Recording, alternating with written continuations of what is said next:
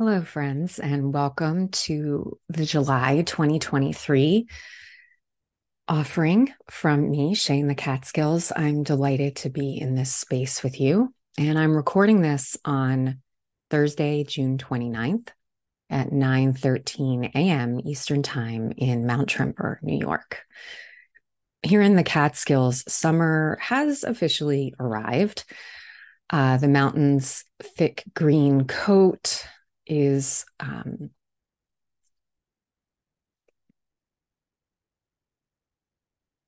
Hello, friends, and welcome to the July 2023 offering from me, Shane the Catskills. Thank you so much for uh, sharing this time and space with me. Here in the Catskills, summer has officially arrived. The mountain's thick green coat ticks on every blade of grass and perpetual damp towel mugginess. The honeysuckle's perfume has come and gone, and the frogs continue their nightly serenade. I wonder how this turn of season is finding you. If you pre ordered my new book, Tarot as Questions, thank you so much. And it's coming. We're aiming to ship pre orders in the next week or so, so keep a lookout for it. Here's the July scoop I'll be offering Tarot 101 on Saturday, July 15th at 10 a.m. Eastern, and on Tuesday, July 18th at 6 p.m. Eastern. And I've also included a link with um, some testimonials from what folks have had to say who've taken this class with me before um, to give you a little idea of what it's all about. It's one of my favorite things to do, and I would love to see you there. Next up is my new in person tarot circle at Cygnet's Way in Kingston on the last Thursday of every month. This month, that's July 27th from 6 to 7:30 p.m. And this is the first in-person tarot group teaching that I've done really since uh, the pandemic started. And I'm really excited to uh, do this collaboration with Cygnet's Way and with Erica and Matt um, at Cygnet's Way and Light Bright Neon. It's a beautiful space, and I'm excited to see what we can create together. So there's a link, check it out. I would love to see you there. I'll be filling in for the amazing Corey Nakasue on Radio Kingston's The Cosmic Dispatch on Sunday, July 30th at 4 p.m. Eastern. And I think I'm going to also be filling in for her a couple dates in August. I got to actually um, have an amazing conversation with her on the Cosmic Dispatch last month. And I'm so delighted that she's asked me to step in, and I plan on having uh, some conversations with people um, that I want to have conversations with while I'm filling in. And I would love for you to listen in. So check that out. And my books are open for readings in July. And I also have a link for you to check out the study tarot series cohorts that are starting in the fall. Um, and as always, thank you to all of you who continue to support my work in so many amazing and generous ways. So, if you check out the blog post for this offering, you'll see a picture of me and my Ritualist podcast co host, Peg Conway. We finally got to meet in real life last month, and it was just as delicious and amazing as I dreamed it would be check out our latest episode on rituals of discernment. Under You Might Be Interested, my friend Perdita Finn is offering a free online intro to her work through the Shift Network on Wednesday, July 12th at 8:30 p.m. Eastern. If you can't join live, if you register, they'll send you a recording. So as some of you may already know, I've been studying with her for almost three years now, and I cannot recommend enough her unique and earthy approach to working with the dead. Instead of a lot of ancestral work, which is about sort of healing our ancestral lines, um, who has the time, really? Perdita's approach emphasizes collaborating with the dead on our deepest desires and most intractable perplexities So, if you would like to find out more about that, this free online intro is kind of perfect. And check out the link. Next up, um, I would love for you to join me on a SURJ phone bank Saturday, July 15th from 1 to 4 p.m. Eastern. We'll train you and make sure you have everything you need to make great calls. All you need is yourself Feel free to bring all of your nervousness and anxiety. I'll be bringing mine, as I always do, and a charged computer and a phone. We'll be calling the beautiful people of Kentucky about reelecting their excellent governor, Andy Beshear. You'll feel better afterwards, I promise. And finally, the liturgical book club. We're only about 30 pages in to let this radicalize you. So there's still time to jump in and join us. I have a quote from Robyn Maynard. She was on uh, the Movement Memos podcast with um, uh, her co author of a book that recently came out, which I don't have handy. Um, but there's a link there if you want to find out more about it. But I pulled out this line. She says, Intimacy is a site of knowledge production. Intimacy is a site of knowledge production. I've been thinking on that. Next up is a whole big heaping helping of what's inspiring me now. And first up is a gorgeous visualization of the ocean's depths called the Deep Sea, made by Neal Agarwal. Really gorgeous. And next up is what Shamayim Harris created out of the grief of losing, losing her son, Jakobi Ra. Quote, with her savings and borrowed money, Mama Shu bought the house. And then slowly she began purchasing other lots on Avalon Street, end quote. And this CNN story plus video was really moving and beautiful and made me think so much about uh, what one person's imagination can create and inspire people to get on board with.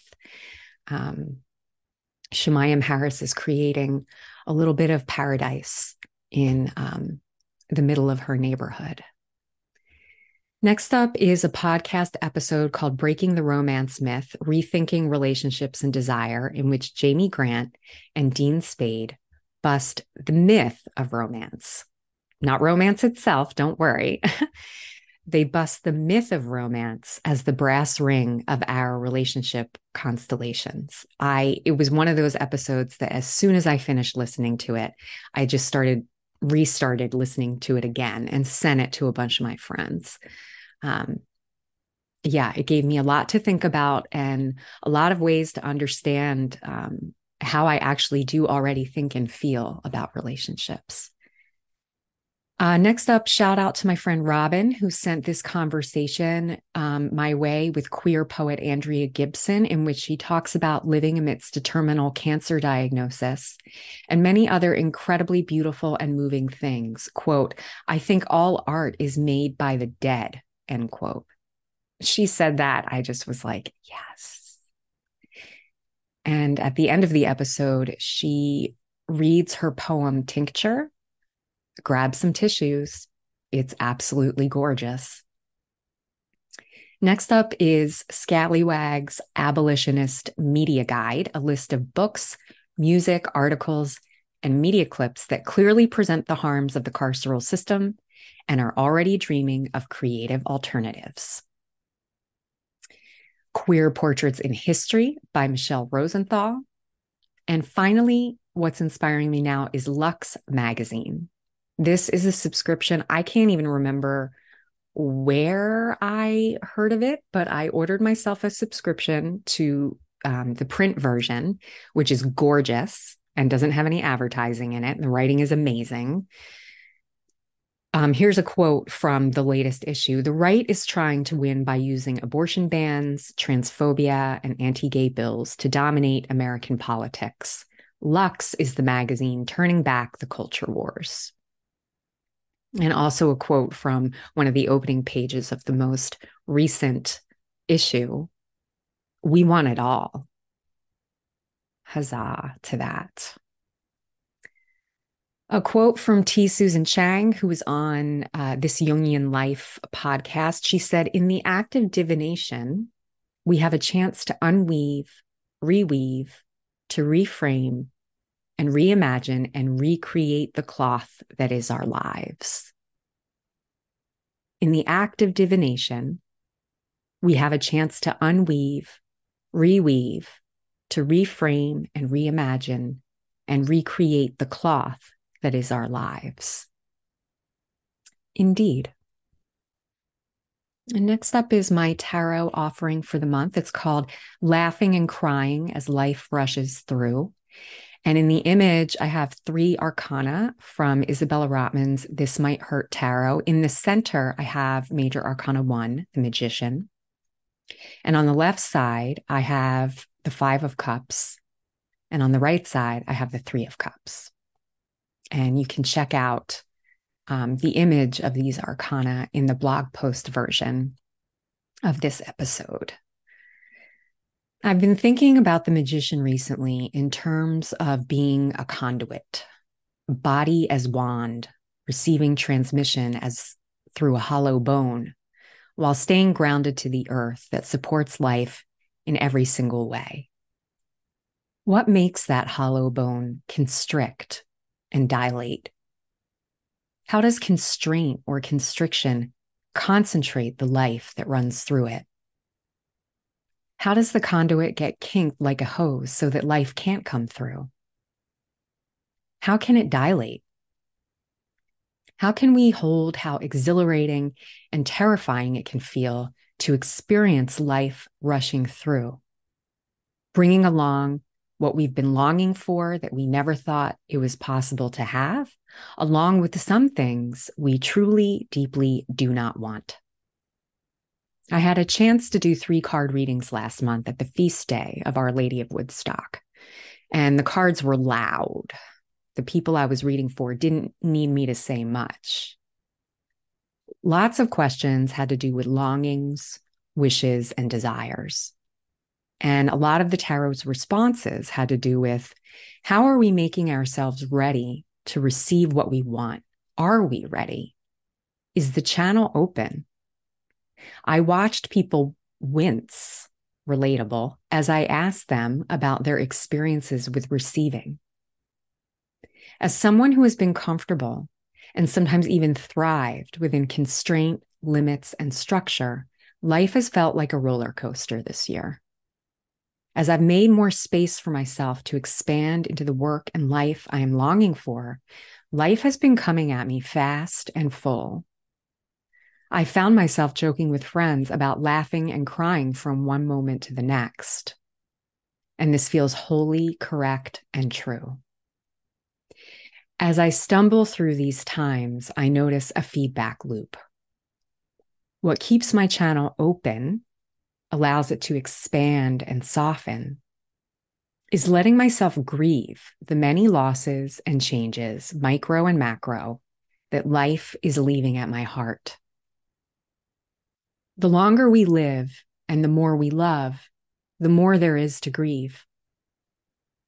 What also keeps my channel open is letting myself laugh, rejoice, and celebrate. Kimberly Ann Johnson describes, quote, hold it moments. When we experience something good and we hold it in our system, expanding our capacity for pleasure. The feedback loop part is as the channel dilates, there's more room for grief and ecstasy to flow through.